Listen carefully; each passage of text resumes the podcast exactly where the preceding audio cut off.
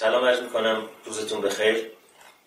دکتر سرگلزایی هستم روانپزشک و می‌خوام راجع به خطاهای تفکر با هم صحبت بکنیم. می‌دونید که ما همیشه در حال فکر کرده یک گفتگوی ذهنی یک جریانی از واژه ها و جمله ها مرتب توی ذهن ما در جریان هست. و در حینی که داریم با یه نفر صحبت می‌کنیم هم حتی این گفتگوی ذهنی متوقف نمیشه.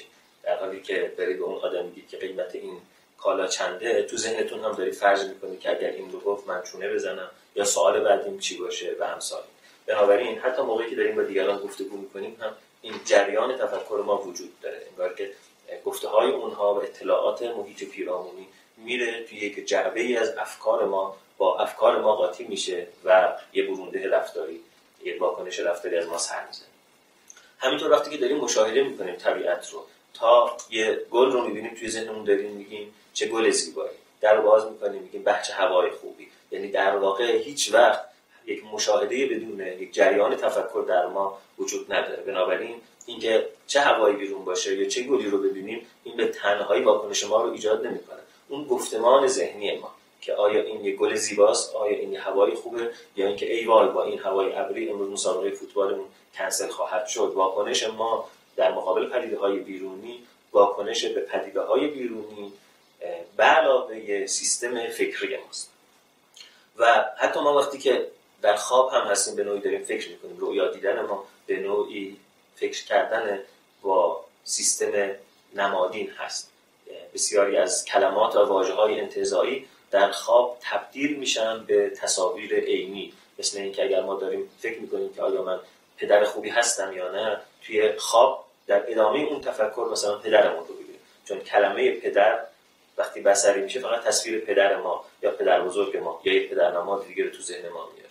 و همینطور کلمه خوب ممکنه یک مثلا کارت زد آفرین که روش نوشته خیلی خوب رو توی ذهن ما بیاره. در نتیجه ما توی خواب می‌بینیم که مثلا پدرمون یه کارت خیلی خوب دستشه و وقتی بیدار میشیم نمی‌دونیم چه این خواب رو دیدیم. و این تداوم تفکر ماست که توی خواب در واقع نمادین و بسری میشه زبان بسری پیدا می‌کنه. در نتیجه شما می‌بینید که در واقع همیشه ما در حال فکر کردن. خب وقتی که همیشه ما در حال فکر کردنیم و افکار ما هستند که واکنش ما رو در مقابل دنیا ایجاد می‌کنن حالا اگر افکار غلطی توی ذهن ما وجود داشته باشه ما در مقابل دنیا واکنش های غلطی نشون میدیم و در واقع زندگیمون پر هزینه میشه هزینه هایی که خودمون برای زندگیمون ایجاد می‌کنیم.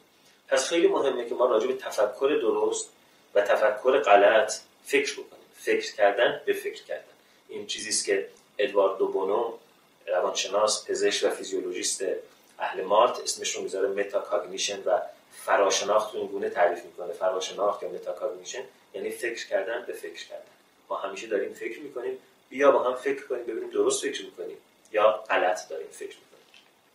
خوشبختانه بیشتر کتاب های ادوارد دوبونو به فارسی ترجمه شده. از همه معروفتر کتاب شش کلاه فکر کردن هست.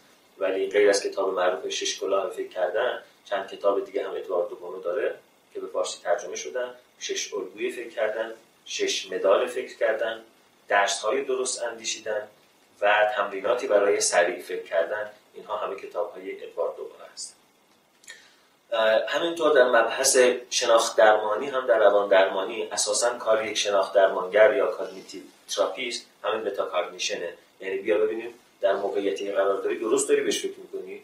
غلط داری براش فکر می‌کنی. یکی از تعلیماتی که روان درمانگر می‌بینه این هست که در تور روایت مراجع نیفته. یعنی که مراجع میاد ما میگه من یک همسر خشن دارم و همیشه با خشونت با من رفتار می‌کنه. خب یک آدم غیر حرفه‌ای در واکنش به این میگه که مثلا برو ازش شکایت یا تو هم خشونت به خرج میده. یا فرار کن به صدمه نزن. این آدم غیر حرفه‌ای در واقع این پیشفرض رو پذیرفته همسر این آدم خشنه در حالی که قطعا یک درمانگر و مشاور حرفه‌ای سوالش اینه که خشن به چه معنی؟ مصادیق خشونت برای تو چی هست؟ بعد خیلی وقت می‌بینیم که در واقع موقعیت درست توصیف نشده. یک همسر خشن وجود نداره و خشونت برای این آدم معنایی داره که خیلی خیلی شخصی است. و اگر من در مبنای روایت اون می‌خواستم به راهنمایی مشاور ارائه بدم در واقع در توری میافتادم که اون خودش هم در اون تور افتاده. در قفسی اسیر می‌شدم که او هم در اون قفس افتاده. مثل اینکه من برای نجات یه نفر برم توی همون زندانی که اون توش گیر افتاده. برم همونجا گیر کنم. بعد طبیعتا یکی دیگه باید بیاد من نجات در نتیجه این یکی از کارهای یک روان درمانگر حرفه‌ای است که به اصطلاح کلمات گیر بده. و از کلمات به راحتی نگذره. چون واژه ها هستند که آجرهای تفکر رو می‌سازن و یک واژه غلط خیلی وقتها یک بار هیجانی ارزشی و یک واکنش شدید برای ما داره. مثل اینکه میگه فلانی منو له کرد. خب، تصویر شما از له کردن چی هست؟ اگر یک زردآبی رسیده رو زیر پاتون بذارید و فشار بدید این میشه له کردن. طبیعتا هر وقت یه آدمی میگه فلانی منو له کرد همچین اتفاقی براش نیفتاد یا وقتی میگه که دیگه داره خفم می‌کنه.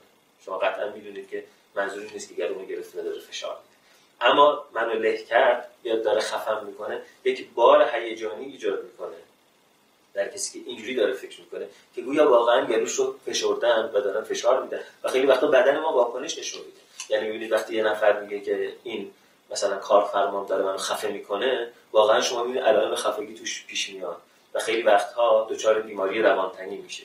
یعنی همش احساس خفگی می‌کنه همش هوا کم میاره هی پیش پزشک میره هی معاینه میشه. عکس سینه ازش می‌گیرن برونکوسکوپیش می‌کنن و می‌بینن همه سیستم تنفسیش سالمه. اما این احساس خفگی می‌کنه.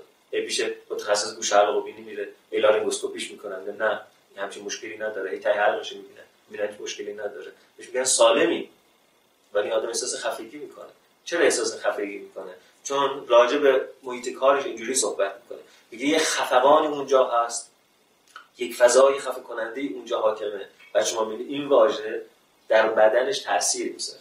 یا وقتی یه نفر میگه زیر بار این قرض داره کمرم خم میشه شما می‌بینید بعد از مدتی که این گفتمان رو داره واقعا کمر درد میشه. باز میره پیش پزشک ام می‌گیرن مثلا چیزی پیدا نمی‌کنن یا چیزهای جزئی و مبهم و دو پهلو پیدا می‌کنن و نمی‌دونن خیلی وقتها که این تفکر غلط. تفکری که از organ language استفاده کرده یعنی در واقع احساس رو به بدن در واقع تبدیل کرده استحاله کرده همین باعث بیماری روانتنی شده و ما خیلی از این واژه ها داریم. مثل اینکه میگن میگیم دلتنگم یا میگیم دلم گرفته یا میگیم مثلا قلبم داره میاد تو حلقم یا میگیم که شونم زیر این بار مشکلات داره مثلا میشکنه. این این واژه ها واقعا روی بدن ما تاثیر می‌ذارن. پس خیلی مهمه که ما حواسمون باشه چه در محاوره با دیگران در دیالوگ چه در مکالمه با خودمون در یک مونولوگ ببینیم چگونه داریم فکر می‌کنیم. بنابراین شناخت درمانگرها تکلیف میدن به مراجعینشون که فکرات رو بنویس هرچی به ذهنت میاد جریان آزاد فکر کردن مثلا اگر یه نفر که باش قرار داری دیر کرده و تو حالت بده بنویس چرا حالت بده. بعد وقتی می‌نویسه می‌بینیم که توش می‌نویسه که حتما به من اهمیت نمیده. حتما منو دوست نداره. حتما زورکی اصلا اومده سر قرار. حتما اینجوری حتما اینجوری باید من واکنش نشون بدم. دیگه نباید باش قرار بذارم. همیشه این کارو با من می‌کنه. حتما اینجوری فکر کرده. و شما می‌بینید این جریان فکر وقتی روی کاغذ میاد حالا متوجه میشیم که چقدر توش خطاهای تفکر وجود داره مثل ذهن خانی کردن. بنابراین می‌خوام به خطاهای تفکر در واقع آگاهی پیدا کنیم. اما برای حل و فصل کردنش این آگاهی کافی نیست. حتما باید در کنار این آگاهی ما یه سری تمرینات انجام بدیم. مثل همون تمریناتی که شناخت درمانگرها به مراجعینشون میدن و میگن که افکار رو بنویس روی کاغذ بیار. چون وقتی افکار نوشته میشه و میاد روی کاغذ ماندگار میشه ثبت میشه و ما می‌تونیم بارها و بارها بهش نگاه کنیم. فکرها از ذهن ما خیلی سریع می‌ذاره یه جمله میاد توی ذهن من که حتما به من علاقه نداره. بعد ممکنه که بعدا فراموش کنیم چی باعث شد حال من بد بشه. اما اگر یاد بگیریم که برگردیم وقتی حالم بد شد و ببینیم چی داشتم با خودم خودم تکرار کنم که وقتی موقعیت من تو ذهن من چی اومده احتمالا و آنها رو کاغذ بیارم اون وقت متوجه میشیم که خیلی از حالهای بد ما واکنش به موقعیت واقعی نیست بلکه واکنشی است به برداشتی که ما از اون موقعیت کردیم که اون برداشت برداشتی که اگر نقدش بکنیم و اگر چالش به خرج بدیم خیلی وقتا می‌بینیم که برداشتی است که خیلی درست نبود. من بعضی از خطاهای تفکر رو برای شما ذکر می‌کنم و مثال می‌زنم اما در واقع خطاهای تفکر تعداد زیادی دارن و اگر خواستید بیشتر راجبش اطلاع کسب کنید باید کتابهایی که مرتبط با تفکر نقاد و شناخت درمانی هستن رو بیشتر بخونید. من به اندازه که فرصت و وقتی این گفتگو هست براتون خطاهای تفکر رو میگم و مثال می‌زنم. یکی از خطاهای مهم تفکر personalization یا شخصی سازی است. personalization و شخصی سازی. یعنی اینکه ما وقتی که یک پدیده رو می‌بینیم خیلی شخصیش بکنیم. مثلا وقتی یه همسایه‌ای رو بهش سلام می‌کنیم و او بدون اینکه لبخند بزنه یه سلام می‌کنه و رد میشه. ما بگیم که از من بدش میاد. چرا از من بدش میاد؟ به خاطر اینکه شارژ ساختمون گیر دادم از من بدش میاد. حتی پیش خودش فکر کرده که من دارم سوء استفاده می‌کنم. فکر کرده که من دارم زرنگی می‌کنم. ببینید اینکه این آدم شما گفتی سلام علیکم با یه لبخند. و اون فرد گفته سلام و رد شده. خیلی علت می‌تونه داشته باشه. مثلا ممکنه که اون آدم امروزی اتفاق بدی براش افتاده. ممکنه فرزندش مریضه. ممکنه که محل کار اخراج شده ممکنه اصلا افسرده است. ممکنه خسته است. ممکنه دیشب خوب نتونسته بخوابه. ممکنه یه دارو مصرف کردی که عوارض جانبیش باعث میشه که الان کرخت باشه کند باشه. نتونه جواب شما رو با لبخند بده و نتونه بایسته با شما صحبت بکنه. personalization یعنی من همه اینها رو می‌ذارم کنار و فکر می‌کنم که اتفاقات دنیای بیرون در رابطه با من هست. و در نتیجه شروع می‌کنم مرور کردن یک نشخوار ذهنی یک rumination اینجوری بوده نه اونجوری بوده نه اونجوری بوده شاید اینجوری بوده نه شاید اینجوری باشه. و در نتیجه کلی خودم خسته می‌کنم و کلی فرضیاتی میبافم که بر مبنای پیشفرض غلطه. یعنی چون پیشفرض این هست که این ما من بده این از من بدش میاد. پس کل زنجیره تفکر برای این مبناست. در حالی که اگر این پیش رو زیر سوال ببریم و ببینید این آدم در طول این روز با ده نفر دیگه هم برخورد کرده با اونا با نسبت سلام علیکم کنه با اونا با نسبت احوال پرسی کنه با اونها هم لبخند نزده. و می‌فهمم که موقعیت اصلا ربطی به من نداره. و کل این جریان تفکر یه جریان دیگه میشه. پس personalization یا شخصی سازی خطایی است که تعریفش این هست که ما پدیده های دنیای بیرون رو خودمون ربط میدیم و در نتیجه در شروع می‌کنیم خودمون گیر دادن. این یکی از خطاهای تفکر. خطای تفکر دیگری که می‌خوام راجبش صحبت کنم labeling یا برچسب زدن. برچسب یعنی چی؟ یعنی مثلا شما فرض کنید که می‌خواین اثاث کشی کنید وسایل رو شروع کنید توی کارتون های توی جعبه های مقوایی چیدن. خب طبیعتا یه جعبه پر ظرف میشه. در این ظروف با هم متفاوتن. یک ماهیتابه توش هست قابلمه توش هست یه قهوه جوش توش هست. ولی شما که نمی‌تونید بنویسید محتویات این جعبه. یک قهوه جوش دو ماهیتابه سه قابلمه چهار. چهار تا از قاشق شما یه برچسب روش می‌زنید یا با ماژیک روش می‌نویسید. ظروف آشپزخانه. روی جعبه دیگه برچسب می‌زنید کتاب ها در این کتاب ها یکیشون قصه است یکیشون لطیفه است یکی کتاب علمی. و شما می‌زنید کتاب ها یعنی در واقع شما میاد کل محتویات یک جعبه رو یک برچسبش می‌زنید که به اختصار بدونید که توش چی هست. ولی واقعا وقتی قرار باشه که بچینید خونه رو متوجه میشید که خیلی چیزا تو این جعبه است که بعضیش بعد بره اون و بعضیش بعد بره این ولی برای سرعت و سهولت ما مجبوریم که خیلی وقتها برچسب بزنیم. گاهی این برچسب زدن هم وقت برای ما باعث سر میشه. یعنی یه نفر رو می‌خوایم توصیف کنیم میگی فلانی چه جور آدمی است؟ میگیم آدم تند و تیزی است. خب این آدم ضمن اینکه آدم تند و تیزی است یعنی واکنش های تند نشون میده ضمنش یه آدم ممکنه خیلی باهوش هم باشه. ضمن ممکنه آدم خیلی متعهد به کار هم باشه. ضمن ممکنه که آدم بزلگویی هم باشه. ضمن ممکنه که خیلی آش رشته خوب بتونه درست کنه. تو این زمینه هم تخصص ویژه داشته باشه. اما وقتی که شما می‌پرسید که مثلا فرض کنید که فریدون چجور آدمی است و جواب این هست که آدم تند و تیزی است شما اساسا دیگه بقیه اجزای فریدون رو نادیده می‌گیرید. شما کلی از option ها کلی از فرصت ها کلی از حق انتخاب هاتون محدود میشه. حالا دیگه وقتی که می‌خواین آش رشته بپزید یاد فریدون نمیافتید. چون وقتی پرسیدید چجور آدمی است کسی بهتون راجع به دستپختش و راجع به توانایی آشپزی چیزی نگفته. وقتی یک آدم تیزهوش لازم دارید برای حل یک مسئله یادش نمیافتید که اون شده آدم تیزهوش نشده شده آدم تند و تیز. در نتیجه شما ببینید ما کلی اطلاعات رو از دست میدیم. بعد واکنشمون به موقعیت ها چه واکنشی است؟ واکنش به ده درصد موقعیت. و لزوما labeling یا برچسب دادن نباید منفی باشه. گاهی ما یه labeling مثبت می‌زنیم. یعنی فلانی چی نابغه است. اما یک نابغه بی‌نظم و شلخته است. و این شلختگی و بی‌نظمی باعث میشه با وجود نبوغش شما نتونید روش حساب بکنید. اما وقتی که برچسب مثبت روش زدید و میگید فلانی که چه جو آدمیه؟ جواب این است که فلانی نابغه است. در نتیجه شما هر وقت با مسئله دشواری و یا یک پروژه کاری سختی مواجه هستید که نیاز به یک مغز باهوش داره یاد اون میافتید و میرید شروع می‌کنید وقت بذارید سرمایه گذاری کنید روش در حالی که بعد از مدتی می‌بینید که سرمایه گذاری تو سرمایه گذاری غلطی بوده. بنابراین چه برچسب دادن مثبت و چه برچسب دادن منفی باعث این میشه که شما با موقعیت مواجه نشید.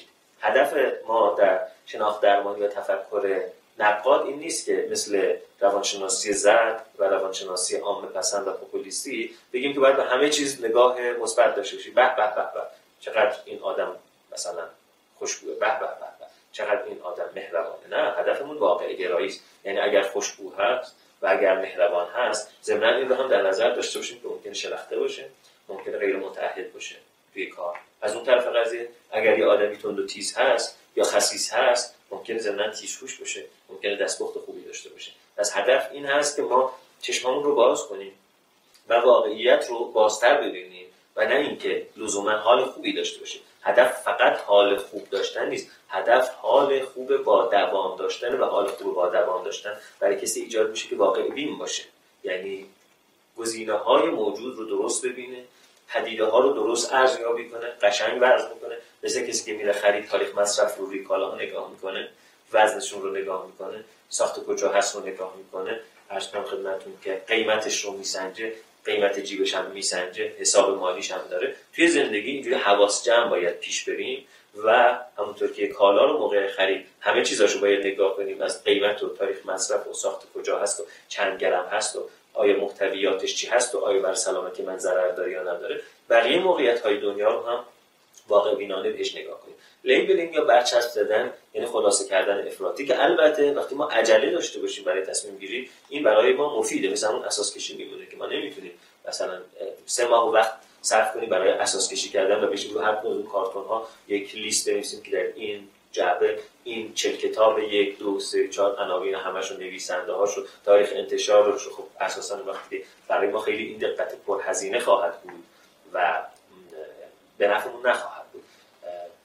پس اگر یه موقعی ما مجبوری به سرعت تصمیم بگیریم خب اینجا labeling می‌تونه labeling مفیدی باشه. به این معنا که به یه نفر بگیم که من 5 دقیقه دیگه با یه نفر قرار کاری دارم. با توجه یه سال باش کار کردی سه تا نکته مهم رو راجع اون آدم بگم خب اونجا دیگه نمیگیم مثلا قدش یک و هفتاد زمینم به تنیس هم علاقه داره. وقتی بچه بوده هم مثلا خیلی مادر بزرگش رو دوست داشته. دیگه اینا مهم نیست. اون وقت مهمترین چیزهایی که برای این قرارداد کاری مهمه رو راجبش صحبت می‌کنه خب این میشه یه لیبلینگی که ما آگاهانه داریم انتخابش می‌کنیم. یعنی میگه 5 دقیقه دیگه من ملاقات دارم و تو تا حالا گیر به اندازه 5 دقیقه زمان دارم که از تو اطلاعات می‌گیرم اینجا طبیعتا ذهن باید به سمت labeling بره و به سمت برجسته ترین چیزها بره. در اغلب موارد یعنی مواردی که ما واقعا واقعا واقعا عجولانه نباید تصمیم بگیریم و واقعا محدودیت زمانی نداریم اون وقت بهتره که ما به جای اینکه آدم ها رو یا موقعیت ها رو در یک واژه تعریف بکنیم و محدود بکنیم و ببندیم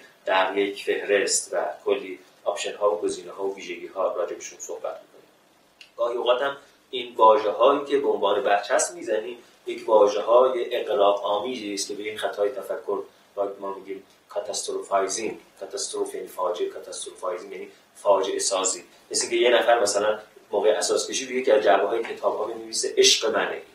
مثلا این کتاب کتابی که خیلی دوستش داره. در نتیجه ببینید کتاب میشه عشق من. خب این یک جور catastrophizing ه حالا اگر خودش موقع چیدن نباشه کسی ممکن فکر نکنه که توی این کتاب های محبوب این آدم هست. توی وقایع بیرونی هم گاهی تو ذهن ما این کاتاستروفایزینگ صورت می‌گیره. مثلا یه دفعه میگن بدبخت شدیم بعد شما واقعا جا می‌خورید که چه اتفاقی افتاده. بعد میشه چه اتفاقی افتاده؟ مگه بدبخت شدیم میگه چی می‌خواستیم بریم با هم دیگه کباب بخوریم. این کبابی امروز تعطیل. حالا مجبوریم بریم یک کبابی دیگه این اسمش بدبختیه. یعنی میگه یک گرفتاری داشتیم. و این گرفتاری چیه؟ مثلا فرض بکنید که باتری ماشینش جواب کرده. ولی اون وقتی که این در یک کلمه گرفتاری داشته با یه زبان بدن شدید به کار می‌بره. به نوعی که یعنی شما یه جایی گیر افتادی که چاری نداری. یه زنگ زدی امداد خودرو اومده اونجا در باتری به باتری کرده ماشینتون رو روشن کرده بعدم گفته می‌تونید الان برید فلان جا باتریش عوض کنید. کل این فرایند مثلا یه ساعت وقت برده که خیلی گرفتاری محسوب نشده. یعنی شما گرفتار نشدید در موقعیت. پس برچسب ها خیلی وقتها برچسب است که هیجانی برای ما ایجاد می‌کنه. که غیر ضروری است. هیجان برای زندگی ما لازمه. اما هیجان غیر ضروری فقط ما رو خسته می‌کنه. هیجان غیر ضروری فقط برای ما هزینه اضافی ایجاد می‌کنه و کاتاستروفایزینگ یعنی برچسبهایی رو به کار ببریم که هیجان غیر ضروری برای ما ایجاد بکنه و در واقع یه خطای تفکر محسوب میشه. یه خطای دیگر تفکر که باز زیاد دیده میشه emotional reasoning یا استنتاج هیجانی است. مثلا میگیم فلانی قصد بدی داره. از کجا می‌فهمیم وقتی دیدمش احساس بدی می‌کنم اینکه من دوچار احساس بدی شدم یه مسئله درونی منه. اینکه من با دیدن یه نفر احساس بدی کردم اصلا به این معنا نیست که اون آدم قصد بدی داره. قصد بدی اون آدم رو بر مبنای عمل کردش ما می‌تونیم بفهمیم. یعنی دیتا ها و اطلاعات و در واقع اویدنس های محیط بیرون. مثلا بگی فلانی یک پشت سر من گفتی دو تو قراردادش فلان چیز رو رعایت نکرده. سه مثلا وقتی که اومد اینجا چنین کرد. چهار اینا که کنار هم بذاریم می‌فهمیم این آدم نسبت من سوء نیت اما این ماجرا که چون من اونو که دیدم حالم بد شد پس اون آدم بدی است. چون من اونو دیدم مضطرب شدم پس اون قصد بدی داره. چون من اونو دیدم خلقم تنگ شد پس اون منو دوست نداره. این اسمش از emotional reasoning یا استنتاج هیجانی. که خیلی می‌تونه مضر باشه. یعنی ما به جای کسب اطلاعات محیط بیرون به گونه انگار به خواب میریم در بیداری و خواب می‌بینیم. که شما به خواب برید و خواب ببینید که زلزله شده و وقتی که بیدار میشید در واقع رفتاری رو انجام بدید موقع زلزله آدم باید انجام یعنی بتونه لباس مناسب بپرید بیرون. بعد یکی بگه چرا با این لباس این, وضعیتی نیست تو خیابون. و شما میگه زلزله شده. بعد زلزله نشده. من خواب دیدم زلزله شده. مثلا زلزله شده. خب این emotional reasoning هم شبیه این میمونه. این روزا به خصوص مد شده آدم ها میگن که انرژی منفی ازش گرفته. وقتی حالشون بد میشه میگن انرژی منفی ازش گرفته. یا حالا برعکسش هم هست انرژی مثبت ازش گرفته. بعد اصلا دیگه نگاه نمی‌کنه. کالایی که اون برده بفروشه مثلا به درد من می‌خوره یا نه؟ به این قیمت میارزه یا نه؟ برای مصرفش گذشته یا نه؟ چرا اینو خریدی؟ یه انرژی مثبتی توی فروشنده بود. بچه ها ببینید که مثلا سیبیلای فروشنده شما یاد سیبیلای مثلا دایتون انداخته. دایتون خیلی دوست داشتید. در نتیجه نمی‌دونید چرا این آدم دوست داره. این میشه emotional reasoning وقتی بشینید خوبش نگاه کنید ببینید یک زنجیره از تداعی ها دومینووار تو ذهن ما راه میفته ولی در کسری از ثانیه یک دو سه. سبیل اون سبیل دایی دایی. دایی مرد خوبی بود که احساس خوبی در نسبت به این فروشنده. اصلا مهم نیست کالات چی هست. می‌خرم. نه. حتما به دردم می‌خوره. از کجا می‌دونه به دردت می‌خوره؟ فروشندهش انرژی مثبتی داشت؟ انرژی مثبتی نشون میده به درد من می‌خوره. یا اون برای قضیه یه انرژی منفی به من دادی همسایه؟ چون انرژی منفی به من داد پس ما بدبخت میشیم. حالا این اومده به حالا دیگه بدبخت شد یعنی شما ترکیبی از خطاهای شناختی. هم ایموشنال ریزنی انرژی منفی به من داد. یعنی من حالم بد بودیم بعد از اون طرف قضیه بدبخت شدیم. خب طبیعتا واکنش شما یه واکنشی است که نه با واقعیت جوره. و نه اینکه هزینه ای که شما می‌پردازید هزینه است که مقرون به صرفه است. از حیث هیجانی و از حیث روانی ما هزینه می‌پردازیم که اصلا مقرون به صرفه نیست. emotional reasoning هم پس معناش این شد که من بر مبنای هیجانی که پیدا می‌کنم واقعیت بیرونی رو مورد سنجش قرار میدم. مثلا اگه گرسنه هستم و میرم فروشگاه خرید اضافی می‌کنم. یک عبارت جالبی رو در یک کتابی خوندم که هیچ وقت گرسنه هستی خرید نرید. یه دو تا لقمه نون بخورید از شدت گرسنگیتون کم میشه بعد برید خرید. وقتی گرسنه هستید تو فروشگاه میگردید و هر کدوم از این بیسکویت ها و مرباها و کیک ها و اینا نگاه می‌کنید فکر می‌کنید آه چه خوب بود اینو من بخورم. بعد شما اینا میریزید تو سبدتون بعد میرید خونه یکیشو که می‌خورید سیر میشید و بعد می‌بینید بقیهش اضافی است. و اصلا براتون ضرر داره. یا برای جیبتون ضرر داره یا برای جسمتون ضرر داره یا برای فضایی که دارید ضرر داره. چون شما یک گرسنگی داشتید وقتی که رفتید اونجا؟ یا تشنه بودید؟ هی نوشیدنی خریدید هی نوشیدنی خریدید و بعد در حالی یه لیوان که از یکی شما خوردید دیدید بقیه زائد از یخچالتون براشون جا نداره. در نتیجه تصمیم گیری مبتنی بر حالتهای درونی حالتهای جسمانی حالتهای هیجانی در واقع یعنی اینکه ما موقعیت خودمون رو به نوعی موقعیت بدنی هیجانی خودمون رو ملاک قرار بدیم برای ارزیابی دنیای بیرون. مثلا من تب داشته باشم بعد اون هوا چقدر گرم. پنجره ها رو باز کنیم. در حالی من تب دارم باید به داروی تب بخورم یا باید آنتیبیوتیک بخورم ببینم بخیر این تب علتش چی هست. اما من فکر کنم چون من گرممه پس هوا گرم. چون من لرز دارم پس اساسا هوا سرد. حالا هرچی من نشون بدم بگم این دما سرد داره نشون میده هوا 22 درجه سانتیگراد. یا نه دما سنج قرار شما همه مریضید. چون من سردمه پس هوا حتما سرده. مثلا زمستون شد. هرچی ما تعبیر نشون میده ما الان توی تیر ماه واقع شده میگه نه زمستون شده. چنین چیزی رو من به شکل آمیز بیان می‌کنم و تنظامیز ولی توی زندگیمون چنین چیزهای زیاده. یعنی دوست هم نداری از کجا می‌فهمی دوستت نداره من می‌گیرم. من دارم حستو می‌گیرم انرژی تو می‌گیرم. بعد ببینیم که چون من یه تغییرات هورمونی پیدا کردم خودم افتاده پایین. حالا هر کی بغلم باشه میگم اون دوستم نداره. اما به این فکر نمی‌کنم که من اساسا هیجان منفی دارم. اساسا من دان شدم اساسا. حالم بده. فکر می‌کنم که حالم بده چون من دوست ندارم این میشه ایموشنال ریزنی که شما توی ارتباط های نزدیک و صمیمی خیلی این رو می‌بینید. که آدم هایی که حالشون بده روابطشون با دیگران هم مختل میشه. چرا؟ چون فکر می‌کنه حال بدش یک مبنای استنتاجی که اون منو دوست نداره. اون داره از من سو استفاده می‌کنه. اون من می‌خواد به من صدمه بزنه. و در نتیجه واکنشی نشون میدن که انگار این واقعیت داره. تو من دوست نداری؟ منم می‌دونم تو چیکار کنم تو من صدمه بزنی. خب من از پاتک قبل از حمله می‌زنم به تو تو از من بدت میاد پس من توی چایی تو مثلا فلفل یعنی ما شروع می‌کنیم به واکنش نشان دادن مبتنی بر هیجانات خودمون. ولی سیکل مرگی ایجاد می‌کنه. حالا که تو چایش فلفل میریزی حالا که شما ضد حمله می‌زنید قبل از که حمله کنه حالا واقعا با شما بد میشه دیگه. حالا اون واقعا از من خوشش نمیاد دیگه. بعد میافتیم تو سیکل مرگی این حال هیجان بده بدتر میشه واکنش من بدتر میشه واکنش اونم بدتر میشه. و شما می‌بینید مبنای همه این جنگ ناشی از این بوده که من حال بد خودم رو مبنای یک استنتاج راجع به دیگران قرار دادم و این در واقع emotional reasoning و خطاهای ناشی از emotional reasoning که خیلی خیلی شایع هست و خیلی خیلی باعث تصمیمات غلط میشه.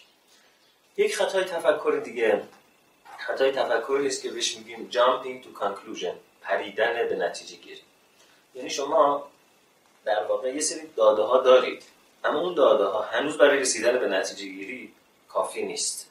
ولی شما اون فضای خالی رو سریع با هل دادن به نتیجه پر می‌کنید. مثلا فرض کنید که شما بگید که کشور ایران یک میلیون و 648 هزار و 195 کیلومتر مربع مساحت داره. غلطه. درست بعد شما بگید که چقدر جمعیت داریم ایران مثلا 70 میلیون. خب پس من یک میلیون و 648 هزار و 195 کیلومتر مربع تقسیم می‌کنم بر 70 میلیون و هر ایرانی اینقدر متر زمین می‌رسه. من می‌خوام به هر کدوم از شما اینقدر زمین بدم. بده. خب خیلی هم خوبه. ولی شما دو تا داده فقط آوردید تو این معادله. یک مساحت ایران. دو جمعیت ایران. ولی این زمینی که به ما داده میشه آیا این زمین جاده نمی‌خواد بعد آب نمی‌خواد برق نمی‌خواد سوخت نمی‌خواد. اگر که اینها نباشه شما بگید برو وسط کبیر لوت 200 کیلومتر که بریم اونجا 4000 متر زمین مال توه. خب من زمین می‌خوام چیکار بکنم؟ نمی‌تونم تو اون کشاورزی کنم نه معدنی اونجا مثلا هست نمیشه اونجا زندگی کرد. شما اینجا از مکانیسم jumping to conclusion استفاده کنید حالا یا خودتون هم در واقع دچار خطای تفکر بودی و اینجوری فکر می‌کردی یا اینکه خودتون دچار خطای تفکر نبودی. ولی اینکه سر من کلاه بذارید یه سری داده ها رو آوردید اما در مقابل کلی از داده ها رو کنار گذاشت مگر هر زمینی به درد ما می‌خوره. و تازه اگر امکانات این باشه که ما بریم اونجا خونه بسازیم آیا تا چه حد ما می‌تونیم توی اکوسیستم و طبیعت و دستکاری کنیم؟ اگر همه زمین هایی که همه جا هست رو ما بریم توش دستکاری بکنیم آیا این با زیست ما سازگاره یا ناسازگاره؟ در نتیجه جامپینگ تو کانکلوژن از اینجا ایجاد میشه یا پریدن به نتیجه گیری که شما از اطلاعات درست استفاده می‌کنید. ولی بعد اون اطلاعات درست رو یه جای خالی رو خالی می‌ذارید میپرید به نتیجه گیری. و چون کسی که در واقع در مقابل قرار داره اون اطلاعات درست در واقع ذهنش رو مشغول می‌کنه متوجه اون جای خالیه نمیشه. خیلی وقتا در بازاریابی از این استفاده می‌کنن. مثلا میگن بدن شما در روز نیاز به اینقدر کلسیوم داره محصول ما اینقدر کلسیوم داره. نتیجه گیری که شما باید هر روز این بخورید. در حالی که این کلسیومی که در محصول ما هست اصلا ممکنه کلسیوم قابل جذب نباشه. همین کلسیوم ها که قابل جذب نیستن. این محصول ما ممکن در مقابل اون کلسیومی که داره مثلا آلودگی داشته باشه به سرب به جیوه غیر قابل مصرف. همین jumping to conclusion یعنی یک بدن شما اینقدر کلسیوم لازم داره. دو ما اینقدر محصول این کلسیوم داره. سه پس شما در روز نیاز دارید یه قوطی از این محصول ما رو بخورید تا نیازتون به کلسیوم رفع بشه. اما کلی داده اونجا در واقع نادیده گرفته شده. این یکی از خطاهای تفکره که توی در واقع بازاریابی غیر مسئولانه یعنی در واقع کلاهبرداری که حالا گاهی عرصه اقتصاد صورت می‌گیره گاهی در عرصه سیاسی صورت می‌گیره که بهش میگیم social marketing یا بازاریابی اجتماعی. یعنی محصول به ما فروخته نمیشه. بلکه یک سبک زندگی به ما فروخته میشه یک ایده به ما فروخته میشه یک انتخاب به ما تحمیل میشه. در ما فکر می‌کنیم که خیلی عاقلانه انتخاب کردیم ولی توش جامپینگ تو کانکلوژن یا پریدن به نتیجه گیری وجود داره.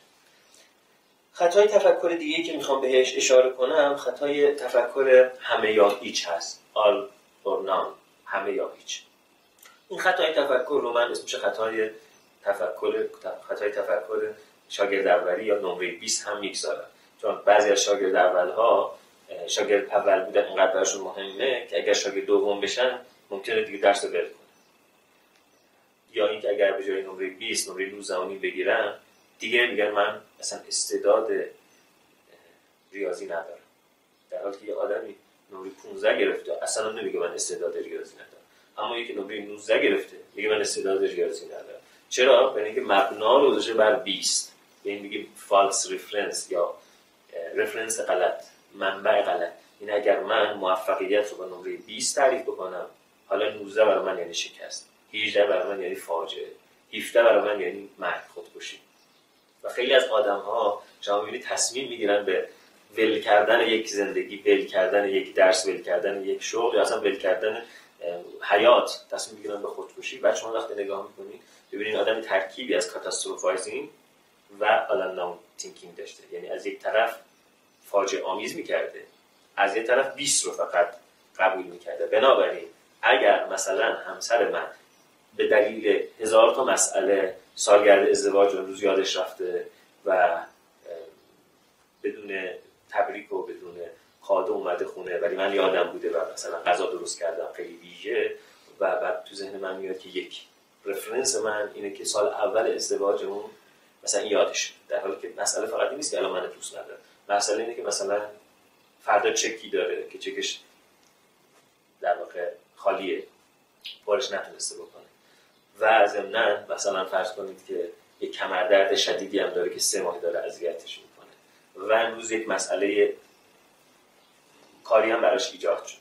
اما من دارم personalization می‌کنم. میگم منو دوست نداره که سالگرد ازدواج یادش رفته. دو reference من این از دوست نداشتن چه مثلا سالگرد ازدواج هفت سال پیشه بود. در حالی که هفت سال پیش خیلی متغیر و فرق کرد. غیر از و غیر از من. مثلا در شرایط مالی دیگری بوده که خیلی راحت کادو میخریده. الان یه بحران اقتصادی پیش اومده که ربطی به اون نداره ولی به هر حال اون هم درگیرشه و کادو خریدن براش مشکل شده. سوم یه چیز دیگه چهارم یه چیز دیگه. ولی من ترکیب می‌کنم personalization رو. میگم خب من دوست نداره. دو all or none رو یعنی که اگر امروز یادش رفته یعنی اصلا دیگه من براش مهم نیستم. یعنی یک روز رو تعمیم میدم افراطی و میگم پس اصلا حتما من دوست نداره اگر امروز رو یادش رفته. بعد catastrophizing هم می‌کنم. میگم که این یعنی که ما به بنبست رسیدیم. این یعنی ما ته خط این یعنی رابطه عاشقانه ما مرد. تموم مرد. خب این یعنی catastrophizing. خب پس اساسا نتیجه چیه؟ من یه ورشکستم. من تمام زندگیم رو سرمایه گذاری کردم برای این ارتباط عاطفی. و برای زندگی خانوادگی اینم که مرد. پس من برای چی زندگی کنم؟ و jumping to conclusion یعنی دیگه نمیره به سمت اینکه خب من می‌تونم باش صحبت کنم می‌تونیم مشاوره بریم می‌تونم در واقع چیزهای زیبایی رو این زندگی تزریق بکنم که او رو راقبتر بکنم. می‌تونم فضاهای جدیدی رو از نظر ذهنی و معنوی برای خودم باز بکنم که بتونم با سختی های این زندگی و رنج های این زندگی بالغانه تر و بالیده تر کنار بیام. همین رو بذاریم کنار. نه به معنای رنج ها توجه می‌کنیم نه به رشدی که ممکنه رنج ها رو من بده توجه می‌کنیم. نه راه حل های جایگزین و آلترناتیو رو می‌بینیم. نتیجه گیری اینه که مرد زندگی عاشقانه من پس من دیگه برای چی زندگی بکنم؟ پس من باید خودم رو بکشم. جدا از بعضی از بیماری های روان پزشکی مغزی که ممکنه که باعث این بشه که افراد اقدام به خودکشی بکنن اغلب مواردی که آدم ها به فکر خودکشی حتی میفتن یعنی شدیدترین واکنش رنج‌آور و انتخاب مرگ جای زندگی وقتی شما باشون صحبت بکنید این ترکیب از این خطاهای شناختی وجود داره. یک پدیده ای تو زندگیشون پیش اومده personalization انجام دادن شخصیش کردن catastrophizing انجام دادن فاجعهش کردن. all or none thinking داشتن صفر صد کردن این شده همه زندگیشون یک false reference غلطی داشتن یک منبع مقایسه غلطی داشتن و عرض کنم که jumping conclusion داشتن پریدن به نتیجه گیری. بعد نتیجه شده که من باید خودکشی کنم یا اقدام خشونت انجام بدم.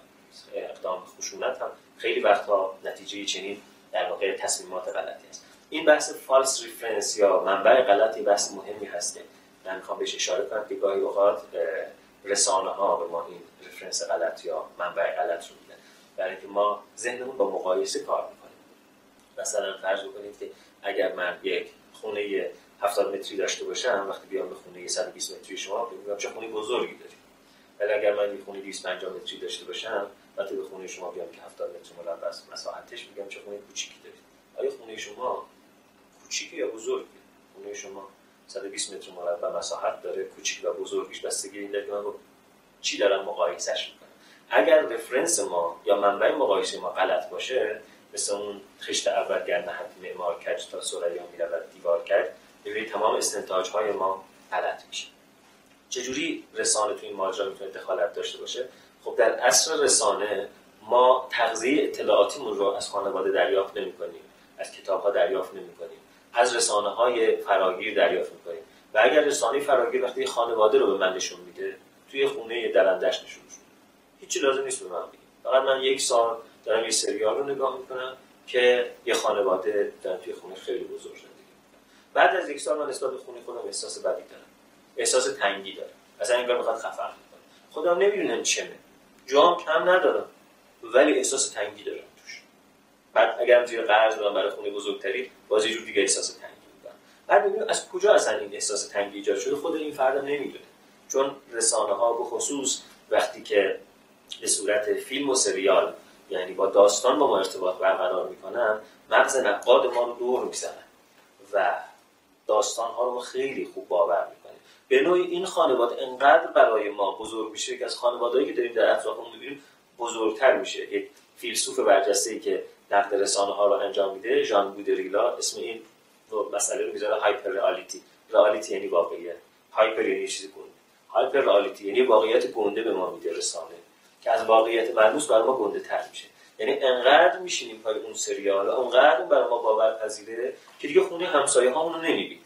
خونه فامیلامون رو نمی‌بینیم. اون خانواده برای ذهن ناخودآگاه ما میشه خونه استاندارد.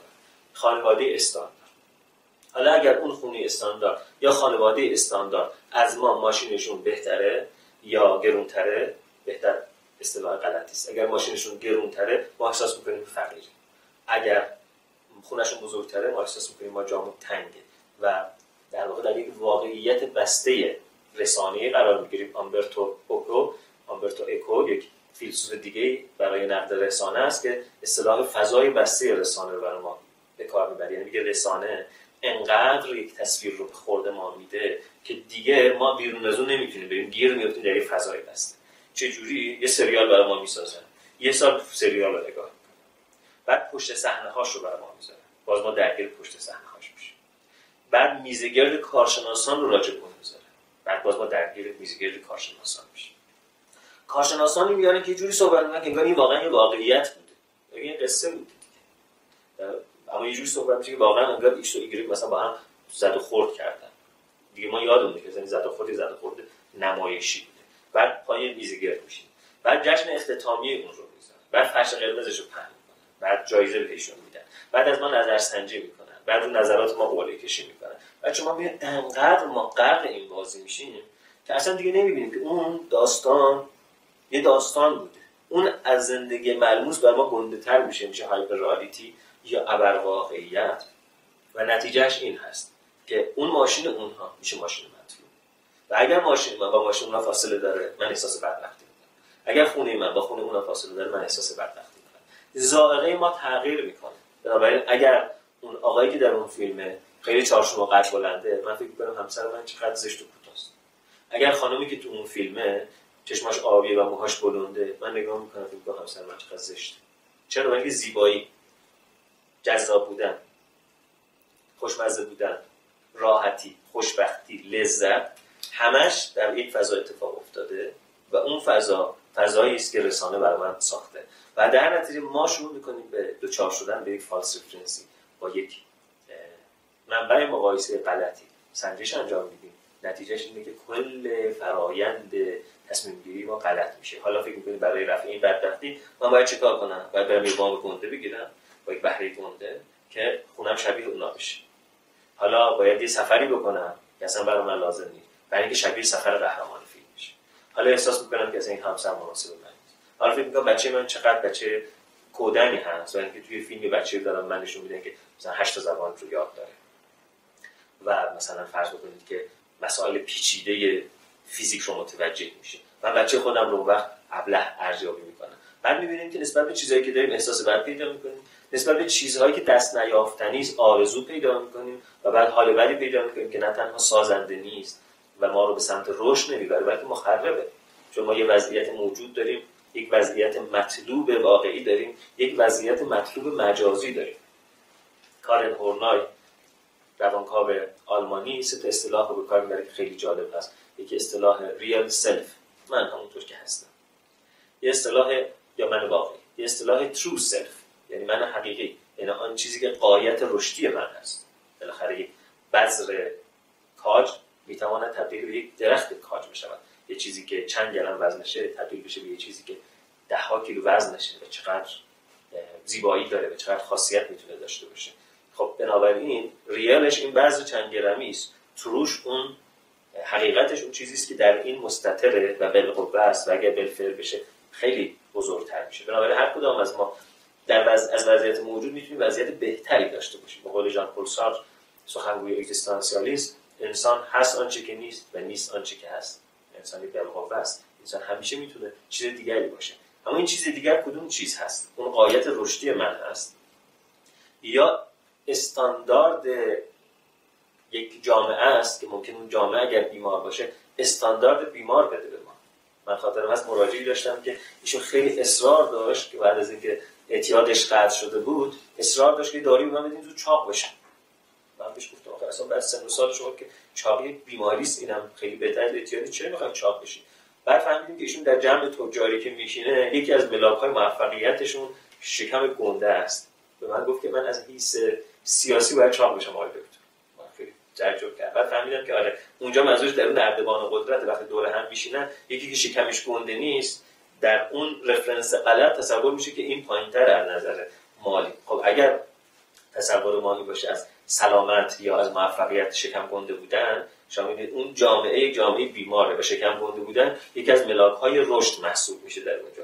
خب بعد در این مقایسه طبیعی است اون آدم به سمت حرکت به سمت یک رشدی رو تو ذهنش میاره که اون رشد شکم رشدی نیست. اون خودش یک بیماری است. این رو هورنای بهش میگه imaginary self یا در واقع یک خویشتن تخیلی. رسانه برای ما یک خویشتن تخیلی ایجاد می‌کنه. من فکر می‌کنم با عمل کردن بینیم با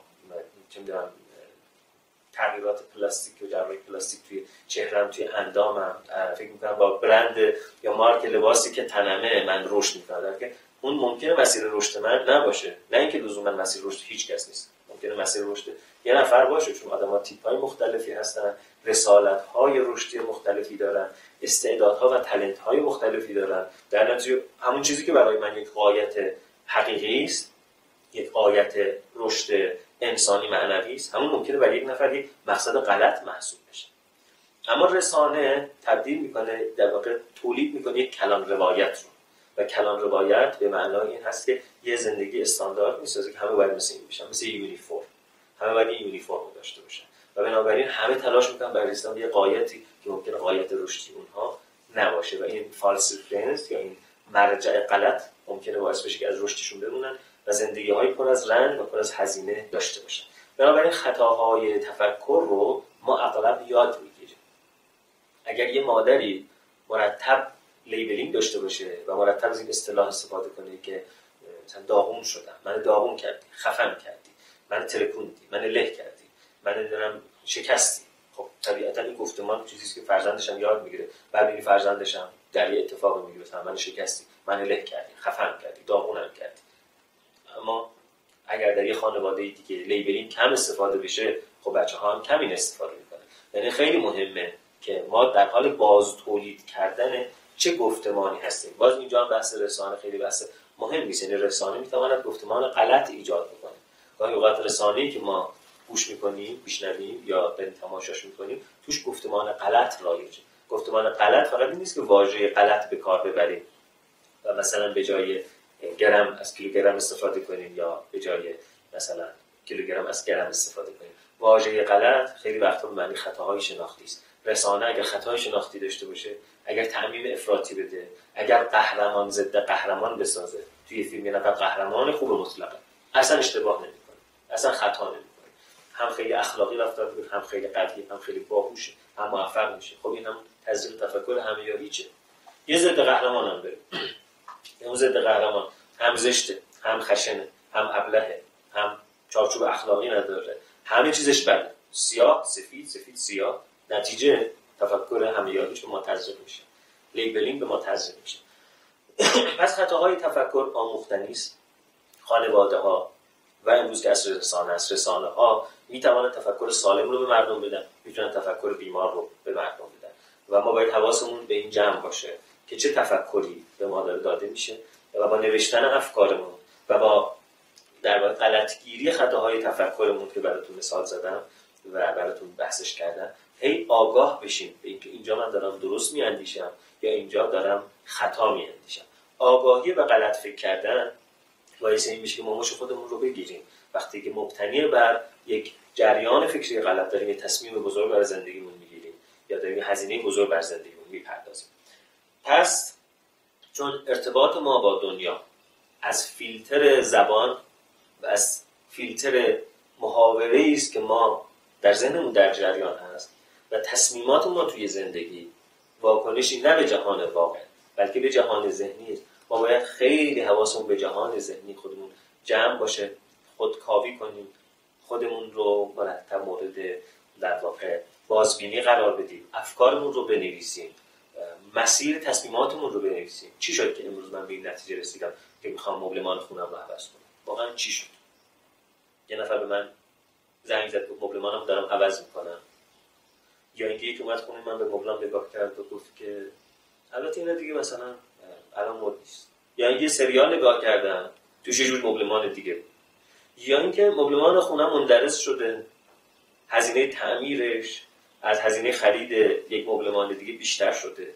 کدوم یکی از این فرایندها منجر به این تصمیم شد؟ وقتی اینا رو روی کاغذ بیارم و دوباره و سه بار بهش نگاه کنم وقت متوجه میشم که آیا مسیر تصمیم گیری من درست هست یا نه. من با کلی خطای شناختی این تصمیمات رو گرفتم.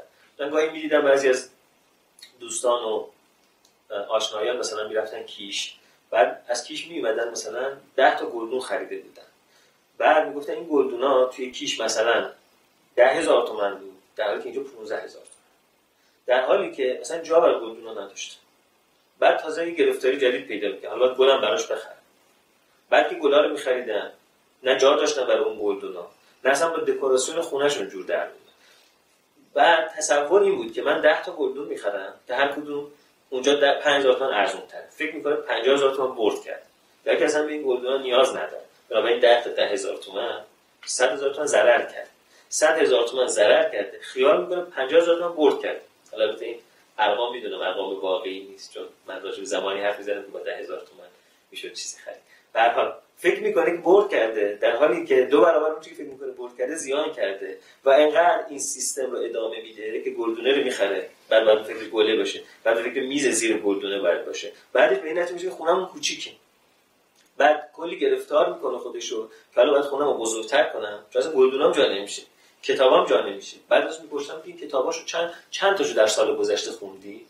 و چند تاشو در سال آینده خواهی خون جدا از کتابایی که مرجع و باید داشته باشه مثل لغتنامه مثل دیکشنری مثل درسنامه ها بقیه اینها چند تاشو خوندی؟ در سال گذشته چند تاشو خواهی خوند؟ در سال آینده. بعد می‌بینیم که اصلا 80 درصد این کتاب ها کتاب هایی است که قرار نیست خونده بشه. و بر مبنای این کتاب ها تصمیم به اینکه باید خونه عوض بشه.